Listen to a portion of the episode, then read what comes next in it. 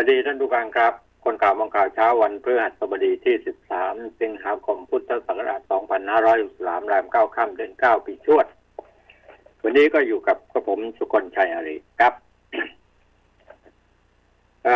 เช้าวันนี้นะภาพที่ปรากฏอยู่ในหน้าหนังสือพิมพ์ทุกฉบับนะเป็นภาพที่คนไทยทั้งประเทศ ที่มีความรู้สึกเป็นอันหนึ่งอันเดียวกันนั่นก็คือประทับใจอย่างยิ่ง เห็นแล้วก็น้ำตาซึมกันตอนตามกันนะครับ โดยเฉพาะภาพพระบาทสมเด็จพระเจ้าอยู่หัวทรงซบพระพักกับพระพาหาของสมเด็จพระบรมราชชนีพันปีหลวงขณะเข้าเฝ้าถวายพระพรเรื่องในวันเฉลิมพระชนมพรรษา โดยมีสมเด็จพระนางเจ้า พระบรมราชินี สมเด็จพระกนิษฐาธิราชเจ้ากรมสมเด็จพระเทพรัตนราชสุดา สยามบรมราชกุมารีประทับนั่งอยู่ข้างพระเก้าอี้ที่ประทับของสมเด็จพระบรม ราชชนนีพันปีหลวงนะครับ นี่ก็เป็นภาพที่น่าประทับใจอย่างยิ่งนะฮะพระบาทสมเด็จพระเจ้าอยู่หัวนะชบพระพักกับไหลนะเรียกตามภาษาชาวบ้านนะของสมเด็จแม่นะพระสมเด็จพระบรมราชชนนีพันปีหลวงนะครับ สมเด็จพระบรมราชชนนีพันปีหลวงนะครับ อีกภาพหนึ่งก็คือสมเด็จพระนางเจ้าสิริกิติ์พระบรมราชินีนาถพระบรมราชชนีพันปีหลวงพระบาทสมเด็จพระเจ้าอยู่หัวและสมเด็จพระนางเจ้าพระบรมราชินีเสด็จออกในโอกาสที่สมเด็จพระบรมราชชนีพันปีหลวงทรงบำเพ็ญราชกุศลเป็นการส่วนพระองค์ เนื่องในโอกาสวันเฉลิมพระชนมพรรษาโดยสมเด็จพระคณิษฐาธิราชเจ้า โดยเสด็จด้วยณโรงพยาบาลจุฬานะครับ นี่เป็นภาพที่สองนะครับ ภาพที่สามก็พระบาทสมเด็จพระเจ้าอยู่หัวสมเด็จพระนางเจ้า พระบรมราชินีสมเด็จพระคณิษฐาธิราชเจ้ากรมสมเด็จพระเทพเทพรัตนราชสุดา สมเด็จพระเจ้าลูกเธอ เจ้าฟ้ากรมหลวง ราชรารินีสิริพัฒ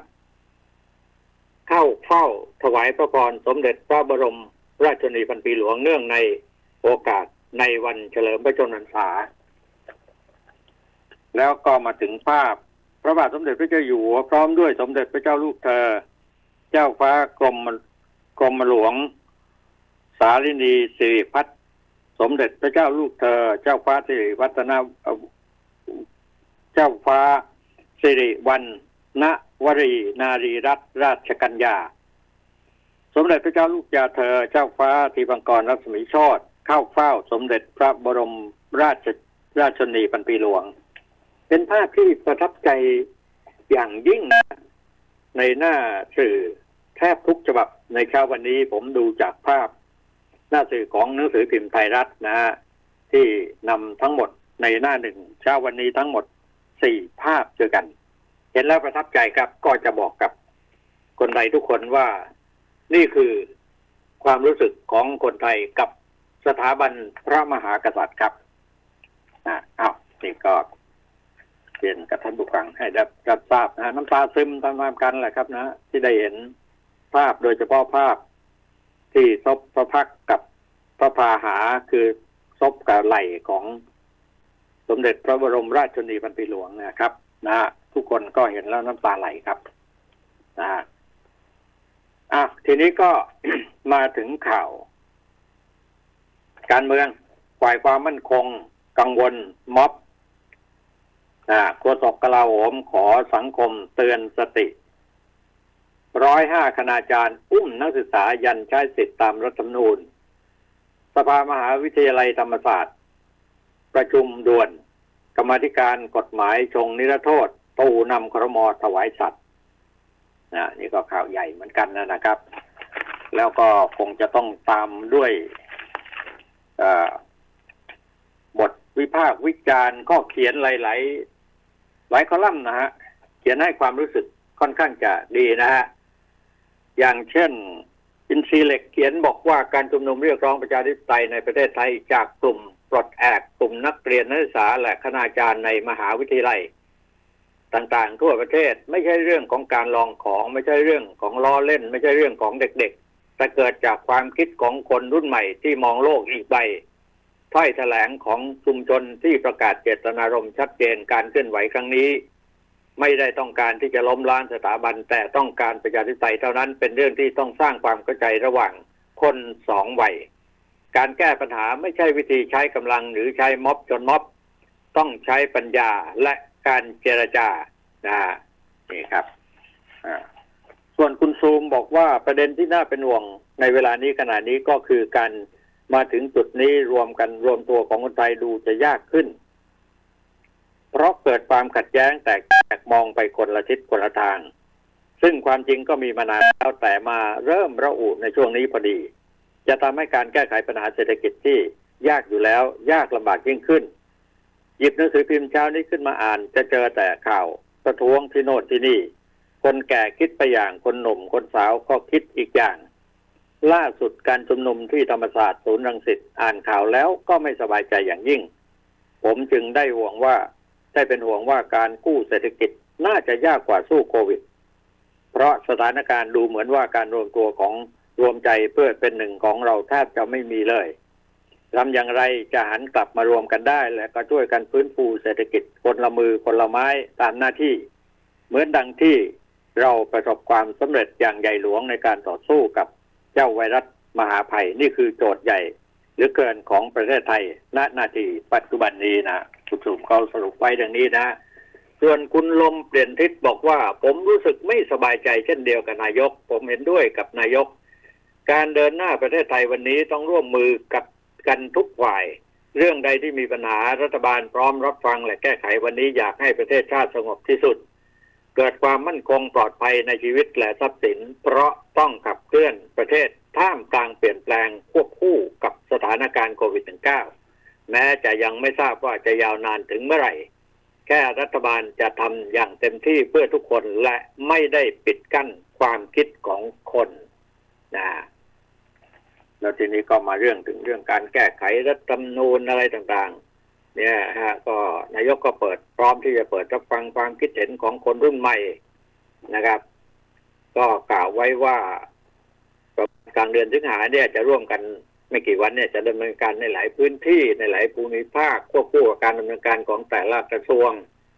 จากนั้นก็ความคิดเห็นและข้อเสนอทั้งหลายจะถูกรวบรวมสรุปส่งนายกรัฐมนตรีนะครับ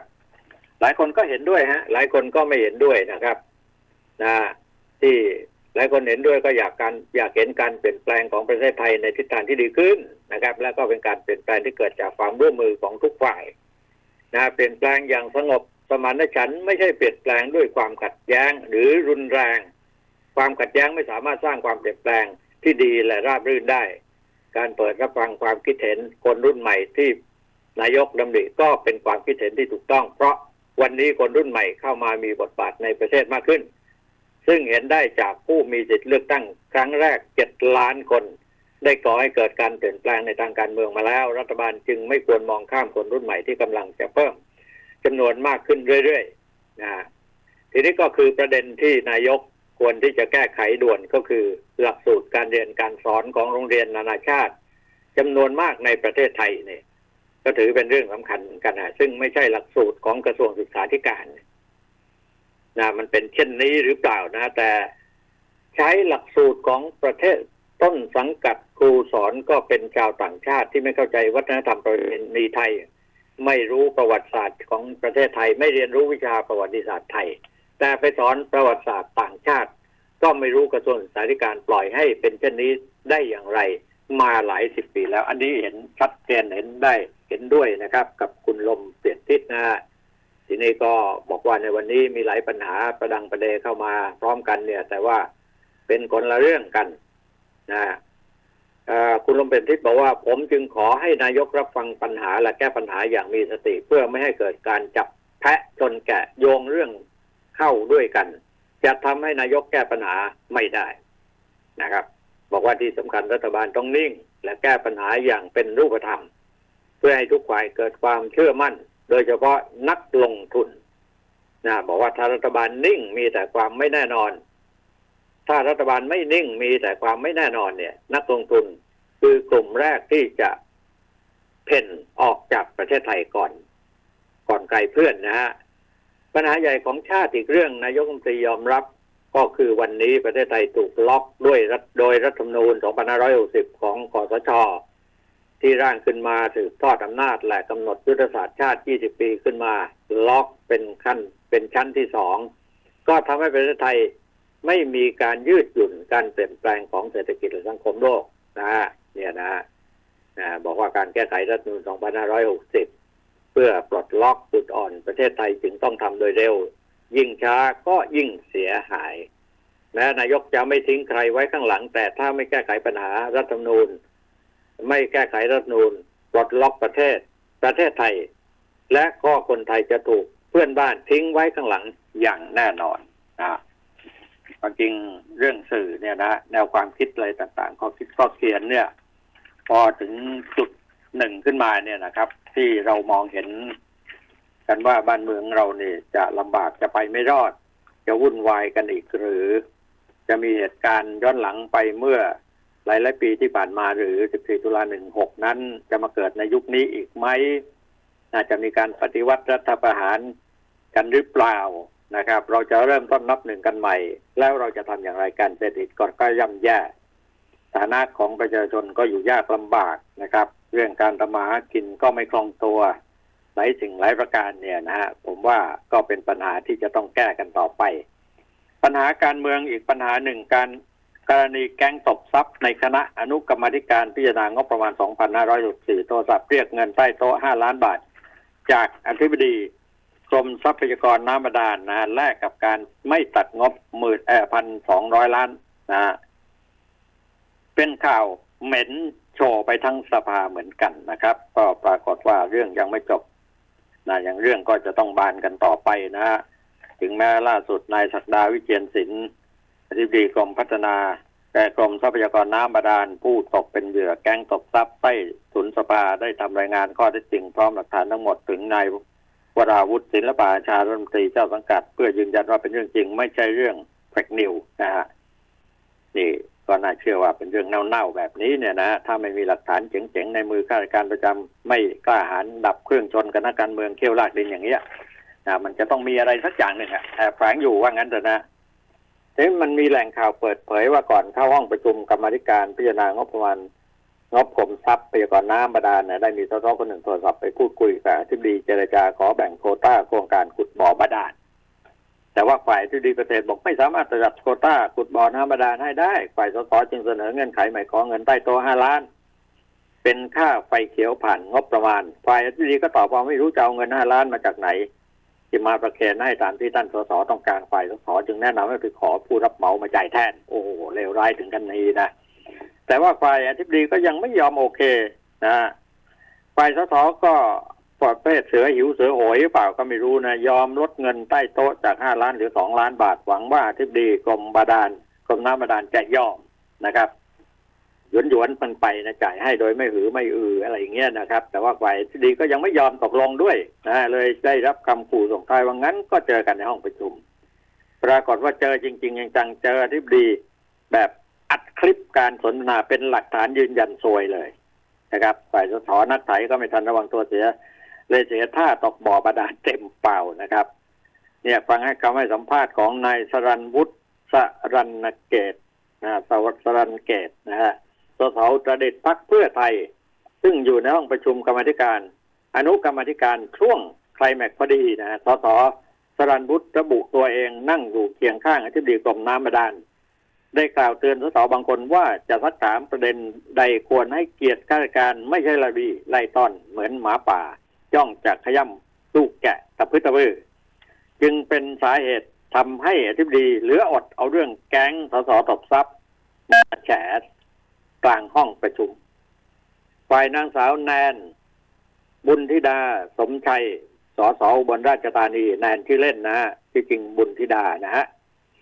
พักประชาธิปัตย์ประธานคณะอนุกรรมาธิการชุดนี้เนี่ยนะฮะยืนยันว่าตนไม่มีส่วนรู้เห็นเรื่องที่เกิดขึ้นอย่างแน่นอน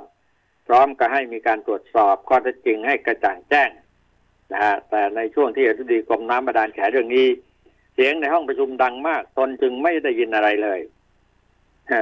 หูดับว่างั้นเลยนะครับเอานี่ก็เป็นเรื่องของการเมืองที่กำลังร้อนรน และก็ร้อนแรงในหลายหลายแง่มุมนะฮะก็เรื่องบอสกับเรื่องบอลทำท่าจะซาซาลงไปนะ ประธานกออยันสอบ เนตต่อตู่เผยคดีบอส วิชามีรายงานแจ้งเป็นระยะระยะนะแจ้งก็นะไม่รู้ จะออกมายังไงนะครับ เจ้าของบอลขายแซนด์วิชนะยายของวสันเผยชื่อ เผยซื่อๆตำรวจล่าตัวสอบเพิ่มนะฮะยายของหนุ่มที่มีชื่อเป็นผู้เช่าตึกเปิดบอลเอียตี้เนี่ยนะโต้ข้อมูลหลานชายเข้าไปอยู่ในกรุงเทพกับแม่หารายได้ เลี้ยงชีพด้วยการขายสลัดกับแซนด์วิชขายในบ่อนว่ะนะอ้าวนอกจากนั้นแล้วก็ เออนะฮะ เครียดแล้วก็เมาเลยแหละครับ ขับรถเบนซ์ชนด่านี่เป็นข่าวออกมาสองสามวันแหละเป็นนักธุรกิจหญิงนะถูกหุ้นหุ้นส่วนโกงนะนี่ก็เป็นข่าวนะตั้งแต่เมื่อวานนี้นะครับเเห็นชอบ 13 สิงหาคมเปิดเรียนตามปกตินะครับ นายกเห็นชอบอในเรื่องนี้นะครับ นี่ก็เป็นข่าวว่าต้องเปิดเรียนตามปกตินั่นคือวันที่เท่าไหร่หรอ ให้รายละเอียดท่านผู้ฟังดีกว่านะครับ ในข่าวนี้นะฮะนั่นก็คือเรื่องตั้งแต่13วันนี้นะครับนะนายแพทย์โสพลเยี่ยมสิริถาวรพอกองโรคติดต่อทั่วไปกรมควบคุมกล่าวถึงสถานการณ์เชื้อโควิด -19 ในประเทศไทยบอกว่าวันนี้มีรายงานผู้ติดเชื้อ 5 รายเป็นผู้เดินทางมาจากต่างประเทศที่นี่น่าห่วงตรงนี้ ที่ติดเชื้อเข้ามาในต่างประเทศหลุดเข้ามาคนเดียวก็แย่นะฮะนะฮะก็นั่นแหละนะก็เขาสรุปว่าอย่างนั้นนะนะครับ บอกว่าถึงแม้ประเทศไทยจะไม่มีรายงานติดเชื้อรรายใหม่ที่ติดเชื้อในประเทศมาระยะหนึ่งแล้ว แต่ว่าทุกภาคส่วนเนี่ยยังต้องเข้มงวดกดขัน ตอนนี้รู้สึกว่าถอยๆกันไปแล้วนะไม่ค่อยที่จะเข้มงวดกดขันอะไรกันกันนักหนานะครับอ่านี่จะลงทะบงทะเบียนเหมือนแต่ก่อนไม่มี นะครับ การป้องกันนี่หละหลวมพอสมควรนะพลเอกสมศักดิ์รุ่งสิตาเลขาธิการสภาความมั่นคงแห่งชาติ ในฐานะคณะกรรมการกิจการ พิจารณาผ่อนปรนผ่อนคลายการใช้มาตรการบังคับป้องกัน การยับยั้งแพร่ระบาดของเชื้อโรคโควิดนี่แหละครับ ก็มีหนังสือถึงหน่วยงานที่เกี่ยวข้องระบุว่าหลังจากที่นายกรัฐมนตรีให้ความเห็นชอบและอนุมัติให้มีการผ่อนคลายบังคับใช้กฎหมายสำหรับ กิจกรรมที่ได้เปิดดำเนินการแล้วไปแล้ว ในห่วงเวลาที่ผ่านมาเนี่ยนะเพิ่มขึ้นเติมขึ้นคือให้เปิดโรงเรียน สถาบันการศึกษาหรือมหาลัยต่างๆนะสถาบันกวดวิชา อะไรต่างๆนี่มีการอะไรเนี่ยก็จะเปิดแล้วนะแล้วก็ส่วนหัวหน้าศูนย์วิทยาศาสตร์ สุขภาพโรคอุบัติใหม่ ศาสตราศาสตราจารย์นายแพทย์ธีระวัดเขมจุธานะ คณะแพทยศาสตร์โรงเรียนโรงพยาบาลจุฬา พูดถึงเรื่องวัคซีนหนึ่งเก้าเนี่ยโควิดหนึ่งเก้ามีหลายประเทศที่ทำการพัฒนารวมถึงไทยด้วย ส่วนที่รัสเซียนี่เห็นว่าไม่ครับ ไม่ชัดเจนนะ ระบุว่าได้มีการอนุมัติ วัคซีนเป็นประเทศแรกนะรายละเอียดของวัคซีนตนยังไม่ทราบข้อมูล เชิงลึกนะแต่กรณีที่ไม่มีทางเลือก เช่น ประเทศที่พบการระบาดของโรค อย่างหนักนั้นนะแต่ประเทศก็ แต่ละประเทศก็สามารถอนุญาตให้ใช้วัคซีนภายในประเทศของตนเองได้ พบโดยไม่ต้องรอองค์การอนามัยอนามัยโลกได้เลยนะฮะ ไม่ต้องรอให้องค์การอนามัยโลกเขาอนุมัติแต่ประการใดนะครับ แล้วบอกว่าในส่วนของไทยสิ่งสำคัญก็คือ ควรจะนำเข้าวัคซีนไม่ได้ขึ้นอยู่กับว่าไทยจะเลือกวัคซีนจากประเทศที่ผลิตได้ก่อน แต่ไทยจะต้องมองหา วัคซีนที่ดีที่สุดให้กับคนไทยในประเทศ และถึงแม้จะมีวัคซีนใช้หรือไม่มีแต่คนไทยทุกคนต้องร่วมมือกันปฏิบัติตามมาตรการควบคุมโรคคือ ใส่หน้ากากอนามัยทุกครั้งนะฮะที่ไปในสายที่สาธารณะมันล้างมือละเว้นระยะห่าง เนี่ยนะฮะก็ข่าวยาวนะฮะข่าวเรื่องนี้ก็ยาวพอสมควร เพราะงั้น ท่านผู้ฟังทั้งหลายสนใจก็หาติดตามอ่านรายละเอียดเรานะครับ แต่ว่าสิ่งหนึ่งที่เราจะต้องรับผิดชอบร่วมกันนั่นก็คือสวมหน้ากากอนามัยหมั่นล้างมือ แล้วก็อยู่ระยะห่างกันหน่อยในที่สาธารณะแต่เดี๋ยวนี้มันปล่อยกันหมดแล้วสถานที่ราชการราชการอะไรต่าง ๆ เนี่ยนะน่าห่วงกันไปหมดแล้วแหละครับนะอ้าวนี่ก็เป็นข่าวที่เราควรรับทราบ รับรู้วันนี้ทองราคาตกลงมาเยอะแล้วนะคนที่ เล่นทองเล่นทองกัน คนจนเล่นหวยคนรวยเล่นหุ้นเดี๋ยวนี้คนรวยเล่นทอง คนจนขายทองกันนะครับอ่านะเออเนี่ยนะ บ้านเรานี่ลดแรงงานอีกสองล้านคนนะแห่มาขายลอตเตอรี่อีกห้าหมื่นคน นี่ข่าวนี้มาจากไหนล่ะ มาจากอธิบดี และประธานที่ปรึกษาศูนย์การพยากรเศรษฐกิจและธุรกิจคือนายธนวัฒน์ พลวิชัยนะฮะได้ประเมินในไตรมาสที่สี่ปีนี้ไตรมาสปีหนึ่งปีสองพันห้าร้อยหกสี่ผู้ประกอบการมีแนวโน้มปลดคนงานหนึ่งถึงสองล้านคน เพราะว่าโควิดที่ทำให้ธุรกิจจำนวนมากขาดสภาพคล่องทางการเงิน ทีมเศรษฐกิจชุดใหม่จะต้องเร่งออกมามาตรการในการกระตุ้นเศรษฐกิจใช้ยาแรงด้วยการใช้งบอย่างน้อยสี่แสนถึงหกแสนล้านบาทเอาเงินที่ไหนก็ไม่รู้นะ นะเขาบอกว่าที่จะเป็นงบกระตุ้นอะไรเศรษฐกิจงบขาดดุลงบประมาณงบค้างท่อ โอ้ยังมีเงินอีกเยอะนะ เพื่อพยุงไม่ให้ธุรกิจต้องปิดกิจการหรือปลดคนงานนะนะสำหรับผู้ที่ทยอยถูกเลิกจ้างงานหรือกลุ่มที่รายได้จากอาชีพอิสระลดลงคาดว่าหนึ่งหมื่นถึงห้าหมื่นคน ได้เปลี่ยนมาขายสลากกินแบ่งรัฐบาลลอตเตอรี่มากขึ้น เห็นได้จากการความต้องการของสลากต่องวดสูงถึงสองร้อยล้านฉบับ แต่สำนักงงานสลากพิมพ์ขายให้ตัวแทนหนึ่งแสนหกหมื่นคนเนี่ยร้อยล้านฉบับนะส่งผลให้ผู้ตกงานต้องมารับซื้อสลากของผู้ที่ได้โควต้าในราคาแพงหรือเกือบแปดสิบาท ต่อใบทำให้ราคาขายปลีกเพิ่มขึ้นเก้าสิบถึงร้อยบาทโอ้มันมีมานานแล้วพูดทำไมก็ไม่รู้ นะแต่ก็ท่านก็พูดบอกว่า ผมทราบว่าผู้ตกงานคนขับวินมอเตอร์ไซค์และก็คนขับแท็กซี่หันมาหารายได้เสริมจากการขายลอตเตอรี่จำนวนมาก เพราะหากไม่ขายสินค้าตามตลาดก็ยากมาก อันที่เรามองเห็นเห็นกันอยู่นะที่คนไทยนี่ มันสิ้นเปลือง โดย โดยโดยไม่มีสาเหตุก็ก็สาเหตุเขามีเฉพาะเขาอะนะแต่ว่าดูแล้วเนี่ย การที่นำเงินซื้อลอตเตอรี่งวดมันเป็นพันพันซื้อหวยใต้ดินก็อีกสองพันสามพันเนี่ย ถ้าเราเก็บไว้กินเหรือใช้เนี่ย มันก็ช่วยชีวิตได้ตั้งเยอะนะแต่ว่าคนไทยก็หวังอะหวังแบบลมๆแรงๆนะนะแล้วก็สิ่งศักดิ์สิทธิ์ก็ออกมาดาหน้ากันออกมาเยอะเหมือนกันนะ ที่นั่นก็ศักดิ์สิทธิ์ที่นี่ก็ศักดิ์สิทธิ์ใบหวยแม่นใบให้ตัวเลขชัดเจนตรงเป๊ะอะไรเงี้ยนะฮะคนก็เลยบ้ากันไปใหญ่แล้วนะครับ เราก็ลำบากกันอย่างนี้ งั้นก็ต้องทุกคนก็ต้องประเมินตัวเองให้ได้นะประเมินตัวเองให้ได้ว่า เออให้เราจะทำมาหากินกันในแนวทางไหน พอที่จะเลี้ยงชีพหรือว่าพอที่จะมีอาหารเข้าปากได้ครึ่งกระเพาะก็ยังดีนะฮะเออนะครับ นี่ที่สารอาญานะสารอาญาร่วมกับกระทรวงวัฒนธรรมกรุงเทพนครคุมประพฤกกรมคุมประพฤกและกองบัญชาการตำรวจนครบาน เขาจัดกิจกรรมบริการสังคมหรือฐานะประโยชน์แทนค่าปรับเพื่อถวายเป็นพระราชกุศล 12 สิงหาคม 63 โดยมีนายชูชัยวิริยะสุนทรวงศ์อธิบดีผู้ว่าสาธารณยานายสมเกียรติสารลำผู้ช่วยรัฐมนตรีประจำสำนักนายกรัฐมนตรีนายสสิธรสุวรรณวณีผู้ตรวจราชการกระทรวงวัฒนธรรมนะฮะแล้วก็ใครต่อใครเยอะแยะเลยนะ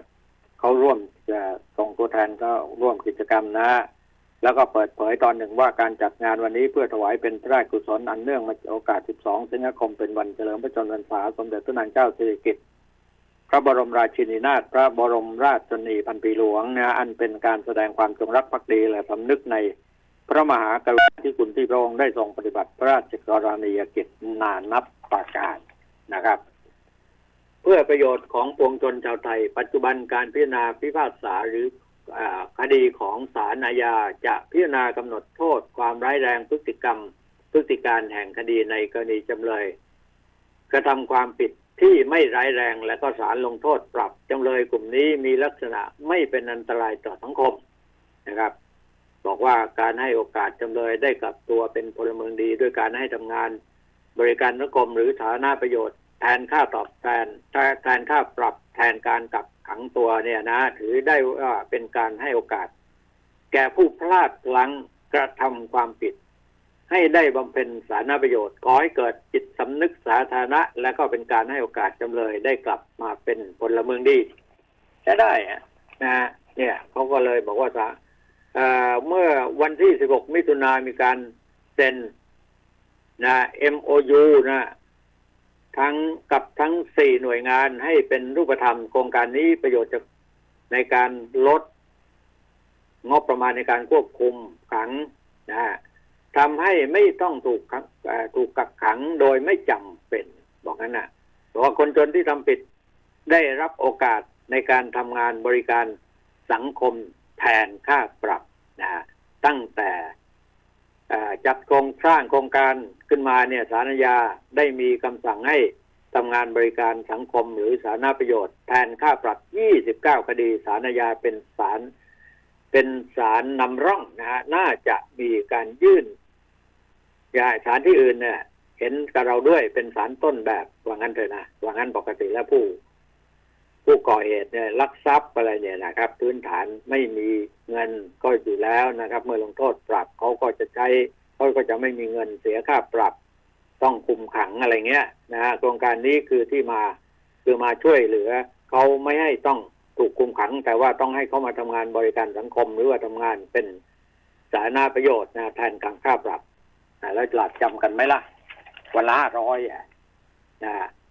แต่ขึ้นอยู่กับชนิดของงาน เช่นไปดูแลผู้ชราคนพิการสองชั่วโมงนะเราคิดให้หนึ่งวัน หรืองานซ่อมแอร์ซ่อมไฟฟ้าสามชั่วโมง คิดให้หนึ่งวัน งานทำความสะอาด สถานที่สาธารณะสี่ชั่วโมง คิดให้หนึ่งวัน โดยจากโลหิตถือว่าเป็นงานบริการสังคมเหมือนกัน ซึ่งคิดให้สามวันเลยนะครับเอา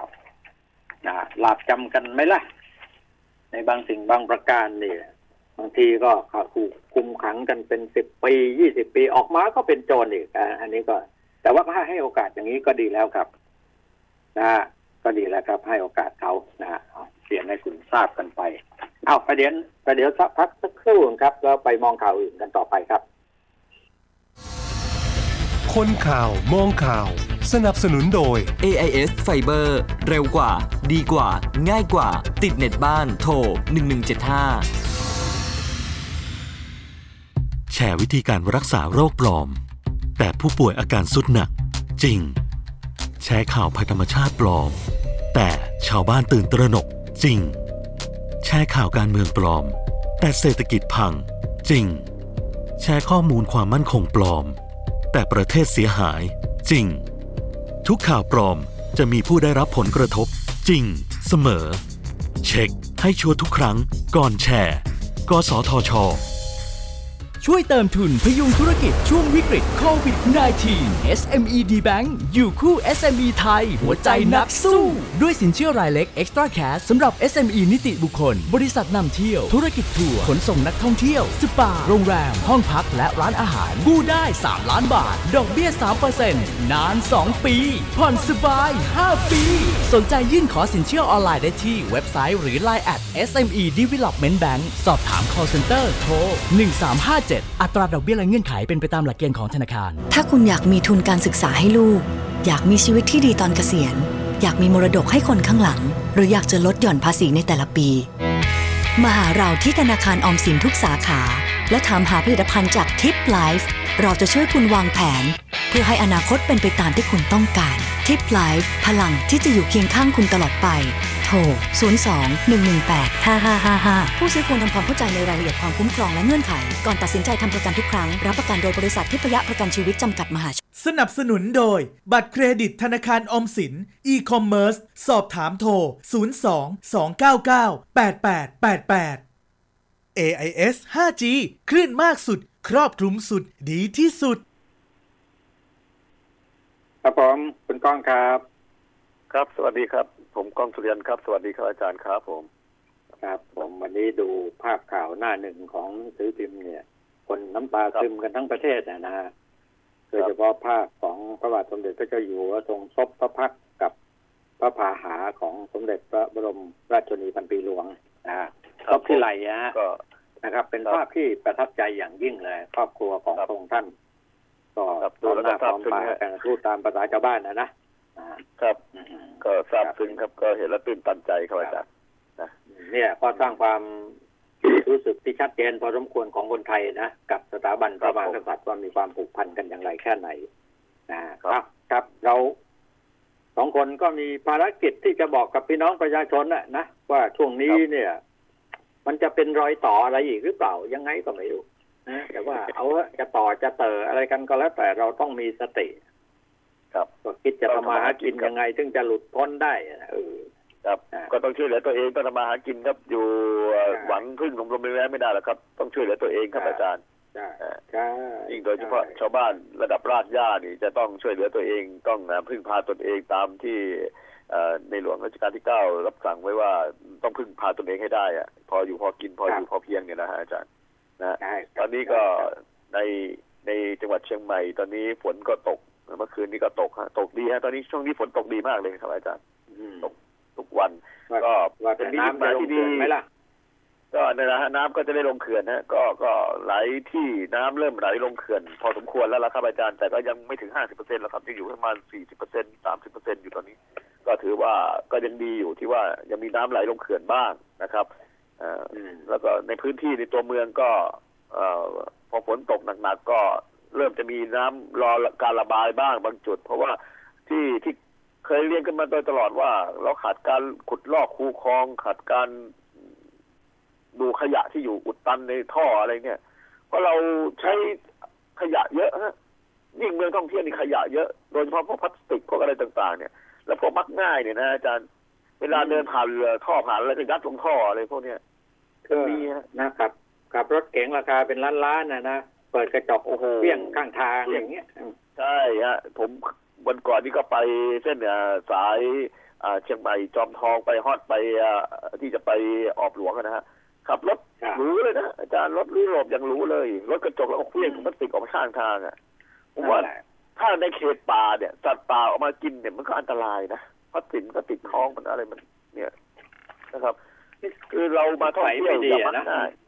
ครับมักง่ายคนไทยเป็นอย่างนี้แหละอตอนนี้อุทยานก็เปิดครบหมดแล้วนะ ในในจังหวัดเชียงใหม่ทุกที่เปิดหมดแล้วอุทยานการท่องเที่ยวเราก็เริ่มจะเห็นเขาลางว่าเดี๋ยวนี้ต้องยอมรับอย่างหนึ่งว่าคนไทยด้วยกันเนี่ยเที่ยวก็เยอะนะฮะและที่สำคัญคนไทยไม่เที่ยวในเมือง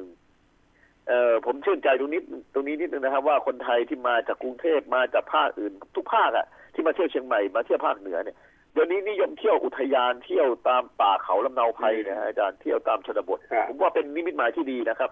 เป็นเดินชมวัดเดินเที่ยววัดเดินเที่ยวป่า แต่สิ่งที่ไปเนี่ยผมก็อยากจะเตือนสักนิดหนึ่งเราไปเที่ยวป่าอย่าทำลายป่า อย่าไปเด็ดดอกไม้ อย่าไปตัดต้นไม้ อย่าไปทำอะไรที่มันเอ่อให้มันเปลี่ยนแปลงธรรมชาติเขา แล้วอย่าเอาอาหารไปให้สัตว์ป่านะครับ เออเพราะว่าสัตว์ป่ามันจะเปลี่ยนครับพฤติกรรม มันจะเปลี่ยนพฤติกรรมทันทีถ้าคุณเอาอาหารไปให้สัตว์ป่าโดยเฉพาะช้างหรือว่าสัตว์ใหญ่ต่างๆเนี่ยถ้าคุณเอาอาหารไปให้เขาเนี่ยเขาจะติดนิสัยเลยแล้วเขาจะเสียพวกนี้ไม่ได้ฮะคือเราไปเที่ยวจริงแล้วก็อย่าไปรังแกแล้วอย่าไปส่งเสียงดัง โดยเฉพาะไอ้พวกรถบิ๊กไบค์ต่างๆ เนี่ย เวลาไปเที่ยวครับในภูเขาเนี่ยฮะอาจารย์นะเสียงมันสะท้อนนะฮะเวลาขับมอเตอร์ไซค์ไปเนี่ยใช่เสียงสะท้อนใช่ดังมากสัตว์ป่าได้ยินมันก็เตลิดเปิดไฟหมด ใช่ฮะ นี่นี่คือสิ่งที่ที่ที่เป็นห่วงผมเมื่อรีเมื่อวานเมื่อวันก่อนที่ผมไปแถวเอ่อออบหลวงแถวไปแถวจอมทองเนี่ย เราเห็นว่า เออมีพวกเนี่ยแหละคณะกลุ่มเอ่อทริปของเขาเนี่ยแหละเขาไปกันทีห้าคันสิบคันเอ่อรถใหญ่ๆเนี่ย เป็นรถยุโรปเนี่ยนะอาจารย์นะผมไม่รู้ว่าท่อเขาเป็นอย่างนั้นหรือว่าเขาแต่งท่อไม่ทราบฮะโอ้ดังสนั่นเลยฮะขนาดครับผมอยู่ส่วนใหญ่รถเก๋งเนี่ยฮะส่วนใหญ่แต่ส่งวนใหญ่ช่ไมพวฮะกเนี้ยมันแต่งแต่งกันทั้งนั้นแหละท่อไอเสียเนี่ย โอ้โหดังแบบแล้วก็รถสิบล้ออาจารย์สนั่นเลยครับฮะกระเทือนขึ้นมาในรถผมเลยฮะแล้วอย่างนี้สัตว์ป่าจะอยู่ยังไง แล้วเขาชอบไปเที่ยวเอ่อทริปแบบเอเวนเจอร์นะฮะอาจารย์คือเที่ยวป่าเที่ยวเขาเนี่ยอืมเวลาเขาขับใช่เข้าไปในอุทยานในป่าในเขาเนี่ย ผมอยากจะฝากครัจะบถึงท่านที่ดีกรมอุทยานสักนิดเนี่ยนะการเที่ยวครับอุทยานเนี่ยกำหนดความดังของเสียงรถได้ไหมกำหนดความดังของคนได้ไหมเพราะว่ามันทำให้รบกวนคนอื่นเขาด้วยนะฮะอาจารย์เสียงดังเนี่ยโอ้โห ทุกคนต้องหันกลับมามองว่าเสียงอะไรและทีนี้ทีนี้มันสำคัญที่สุดนั่นคือว่าระหว่างขับไปแต่ละด่านเนี่ยเขาไม่ได้เข้มงวดกวดขันหรือหน้าที่ของตำรวจอะโอ้ทางหลวงทางหลวงครับอะไรอย่างเงี้ยนะฮะอย่างกรมอุทยานเนี่ยมันเป็นไปเป็นที่พักอะใช่ไหมมันเข้าไปแล้วก็คงจะเบาเสียงลงเยอะนะฮะครับไปแถวนั้นดิเข้าทองผาภูมิดิไปทองผาภูมิดิไอ้เสือโคร่งมันออกมากัดซะหน่อย เนี่ยเห็นไหม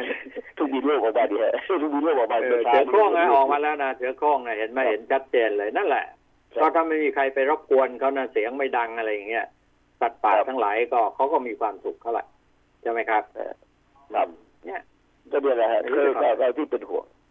แล้วรถอ่าบิ๊กไบค์พวกเนี้ยนะฮะก็ส่วนใหญ่เนี่ยก็คนมีกระตังกันนะอาจารย์ส่วนใหญ่ตำรวจก็ไม่ค่อยได้ตรวจเท่าไหร่ผมเห็นแล้วคันหนึ่งเป็น หลายแสนนะล้าน เป็นล้านก็เป็นมีล้านครับอาจารย์เป็นล้านครับเป็นล้านแต่ผมเจอชุดชุดเมื่อวานนี้เนี่ยเป็นล้านฮะอาจารย์มีทั้งหมดสิบกว่าคันเป็นล้านฮะเอ่อแต่ชั่วพริบตายี่ห้อเนี่ยดัถ้างเกิด ถ้าเกิดอุบัติเหตุขึ้นมาก็ชั่วพริบตาแหละหายทั้งชีวิตหายทั้งของมีค่านะๆไม่เหลือแล้วครับอาจารย์ แล้วก็ขี่กันเต็มถนนเลยพวกเนี้ยเออน่ากลัวน่ากลัวนะแต่ก็ดีฮะอาจารย์ก็ทำให้การท่องเที่ยว คึกคืนขึ้นมาบ้างนะครับ แต่ก็ตอนนี้ทางจังหวัดเชียงใหม่ก็กำลังเร่งสำรวจอยู่ว่าโรงแรมที่พักเป็นอย่างไรกันบ้าง โดยตรวจสอบว่าโรงแรมไหนเถื่อนโรงแรมไหนอ่าถูกต้องตามกฎหมายเพื่อจะจัดระเบียบในช่วงนี้ก็ถือว่าเป็นข่าวที่ดีนะจะได้จัดระเบียบให้ถูกต้องสักทีเพราะเดี๋ยวนี้มันมีโรงแรมประเภทลักไก่อะนะอาจารย์เอาอาคารพาณิชย์มาดัดแปลงเป็นห้องพักให้เช่ารายวันบ้างอะไรบ้างเนี่ย แล้วมันเกิดเหตุอาชญากรรมหรือคนที่ทำอาชญากรรมมาหลบซ่อนเนี่ยเยอะฮะอาจารย์ มันก็เลยทำให้ว่าครับตอนนี้ทางจังหวัดแล้วก็ทางตำรวจทั้งหน่วยงานที่เกี่ยวข้องกำลังจัดระเบียบพวกนี้อยู่ว่า ให้เข้าระบบให้ถูกต้อง เพราะว่าเป็นช่วงที่นักท่องเที่ยวน้อยเนี่ยเราสามารถจัดระเบียบพวกนี้ได้นะห้องพักที่ได้ถูกต้องตามกฎหมายสักทีก็ก็เห็นดีด้วยนะครับ อันนี้เอ่อส่วนของเอ่อทางด้านของเอ่อการทำมาหากินตอนนี้นะเอ่อชาวสวนลำไยก็เริ่มจะเอ่อไม่ค่อยมีความสุขเท่าไหร่ละเพราะว่า ปัญหาของราคาลำไยก็รู้สึกว่าจะไม่ได้อย่างที่คาดหวังกันไว้ ก็ตกต่ำกว่าที่คิดนิดหน่อยนะครับ ก็ทำให้ชาวสวนลำไยหลาย หลายที่ที่ผมไปลงแถวลำพูน แถวเขตติดต่อระหว่างลำพูนสันปะตองอะไรเนี่ยฮะอาจารย์เริ่มจะเปลี่ยนแนวความคิดมาปลูกทุเรียนกัน อย่างที่ผมเรียกเรียนไปเมื่อวานนี้เริ่มจะหันมาปลูกทุเรียนแล้วก็ปลูกพืชอย่างอื่น แต่ก็มีอีกหลายกลุ่มนะฮะที่ที่หันมาทำเกษตรแบบผสมผสานนะฮะคือหันมาทำเอ่อพวกพืชไร่แล้วก็ผักที่ปลอดสารพิษ ที่กระแสที่ผมครับเอ่อเรียนอาจารย์ไว้เรียนท่านผู้ฟังไว้เมื่อปีที่แล้วนะเอ้ยเมื่อต้นปีนะที่บอกว่าผมได้จัดกลุ่มทำกลุ่มเกษตรอินทรีย์ที่ไม่มีสารพิษเลยนะฮะเอ่อใครขายไม่ได้ผมจะหาตลาดให้เขาในกลุ่มเล็กๆของพวกผมเนี่ย ตอนนี้กลายเป็นเอ่อเป็นที่นิยมละในจังหวัดเชียงใหม่ เป็นที่นิยมละหลายที่หลายห้างก็มีมุมสำหรับขายของที่ประเภทว่าเป็นผักปลอดสารพิษจริง ๆนะครับอืมก็คนรับก็นิยมฮะ นิยมแล้วก็คนที่ปลูกเนี่ย ก็ได้ราคานะฮะอาจารย์เขาก็ได้ราคาอย่างผักบุ้งผักอะไรที่ปลูกแบบปลอดสารพิษจริงๆผักสลัดอะไรต่างๆเนี่ยเขาก็ขายได้ราคามากกว่าปกติ เกินสามสิบเปอร์เซ็นต์นะฮะสามสี่สิบเปอร์เซ็นต์ ก็ก็ถือว่าเป็นงั้นเราที่ต้องตายดีที่เราเราเราต้องกระตุ้นผู้บริโภคด้วยนะครับจะมาเราอยากได้ของดีราคาถูกแม้แต่มันไม่สวยอะครับใช่ไหมเอ่อเราเลือกอย่างนั้นดีกว่า ก็คือต้องห่วงสุขภาพฮะผมจะเน้นเรื่องสุขภาพเพราะคนไทยตอนนี้เรื่องสุขภาพมามาแรงครับ กังวลเรื่องสุขภาพฮะเดี๋ยวนี้คนไทยหันมาสนใจเรื่องสมุนไพรหันใจเออหันมาสนใจเรื่องผักปลอดสารพิษ นะฮะเอ่ออาหารปลอดสารพิษ เพราะว่าหลายครั้งที่บินข่าวเป็นข่าวออกมาก็คือ มาจากยาฆ่าแมลงมาจากสารพิษที่ตกค้างในอาหารทั้งนั้นนะฮะก็เลยทำให้ว่าตอนนี้คนไทยหันมาเอ่อสนใจด้านอาหารที่ปลอดสารพิษกันมากขึ้นครับในจังหวัดเชียงใหม่เองก็มีร้านค้าร้านอาหารที่ขึ้นป้ายเลยว่า ร้านนี้อ่าอาหารออร์แกนิกปลอดสารพิษอะไรอย่างเงี้ยมันก็ทำให้คนหันมาสนใจเยอะนะอาจารย์ ผมว่านี่ครับคือผมกระแสที่เรากำลังจะสร้างอยู่ในในในภาคเหนือตอนนี้ ก็ฝากแต่ถึพ่องท่าค้านผู้แม่ฟังขายครับอย่าไปติดป้ายหลอกเขานะคล้ายๆว่าอ่าเนี่ยตัวเองเนี่ยว่าฮะเออเอ็นเนี่ยสำคัญมีใครตรวจสอบไหมล่ะ ครับก็ก็เนี่ยนะปลก็อดกำลังสารพิจะษจริงหรืเรียอนเปล่าว่าต้องให้หน่วยงานที่เกี่ยวข้องมาตรวจสอบ ไม่ว่าจะเป็นสาธารณสุขหรือสคบอะไรต่างๆก็มาตรวจสอบดูว่าไอ้สิ่งที่เขาขึ้นป้ายเนี่ยปลอดจริงไหมเออครับเอาเอาเอาผักไปตรวจสอบว่าปลอดไหม ตอนนี้อ่าเนื้อสัตว์ก็เหมือนกันฮะสารเล่งอะไรต่างๆ เยอะฮะอาจารย์สารเล่งเนื้อแดงสารเล่งเนื้อ ทุกอย่างเหมือนนี้ขึ้นอยู่กับมันสารเคมีหมดเลย มันต้องขึ้นอยู่กับผู้บริโภคด้วยนะผมครับว่าต้องจะมาต้องต้องละเอียดอ่อนหน่อยเกี่ยวกับเรื่องนี้อะนะเพราะว่ามันเป็นครับอันตรายต่อชีวิตของผู้บริโภค เราก็ต้องเลือกดูให้มันชัดเจนช่วยกันหน่อย เราเราเป็นสื่อมวลชนเราก็ทำได้แค่นี้นะอาจารย์ก็คือรณรงค์ว่าแล้วก็มีช่องทางตรงไหนที่จะให้ประชาชนรู้ก็ผมก็พยายามกระจายข่าวออกไป ก็ถือว่าได้ได้ผลพอสมควรนะว่ามีคนที่หันมาสนใจในด้านสุขภาพหันมาสนใจด้านผักปลอดสารพิษ หรืออาหารปลอดสารพิษ ซึ่งเกษตรกรที่อยู่ในพื้นที่ทางภาคเหนือได้เปรียบตรงนี้ เพราะอากาศเขาดีอยู่แล้ว สามารถปลูกผักพวกนี้ได้ ปลูกพืชผลพวกนี้ได้ แม้แต่ลำไยอะอาจารย์ทราบไหมครับว่าลำไยเนี่ยถ้าอาจารย์ซื้อลำไยในตลาดทานเนี่ยนะปากจะค่อนข้างจะร้อนในนะฮะอาจารย์จะร้อนในอืมแล้วก็จะปากพอง แต่ลำไยที่ในสวนที่ไม่ฉีดสารเร่งเอ่อพวกที่เอ่อกระตุ้นให้ออกลูกหรือเพิ่มความหวานเนี่ย อาจารย์ทานไปกิโลก็ไม่เป็นไรนะฮะอาจารย์อืมจริงเหรอจริงเดี๋ยวครับบอกว่าผมกินลองในด้วยตัวเองแล้วกินกินกินลำไยกินลำไยมากๆเนี่ยมันจะร้อนในเขาว่ากันอย่างนั้น ครับจริงจริงๆแล้วเป็นอย่างนั้นจริง แต่แต่ผมลองดูแล้วฮะเดี๋ยวผมไปเอ่อตอนนี้ไปทำงานให้วัดวัดหนึงนะฮะอาจารย์ที่วัดสารพีอะเอ่อผมลองลำไยในวัดนะฮะอาจารย์เอ่อครับปรากฏว่าเขาไม่ได้ฉีดสารพิษไม่ได้ฉีดอะไรกินเป็นกิโลนะฮะก็ไม่เห็นเป็นไรฮะไม่ร้อนในไม่อะไรเลย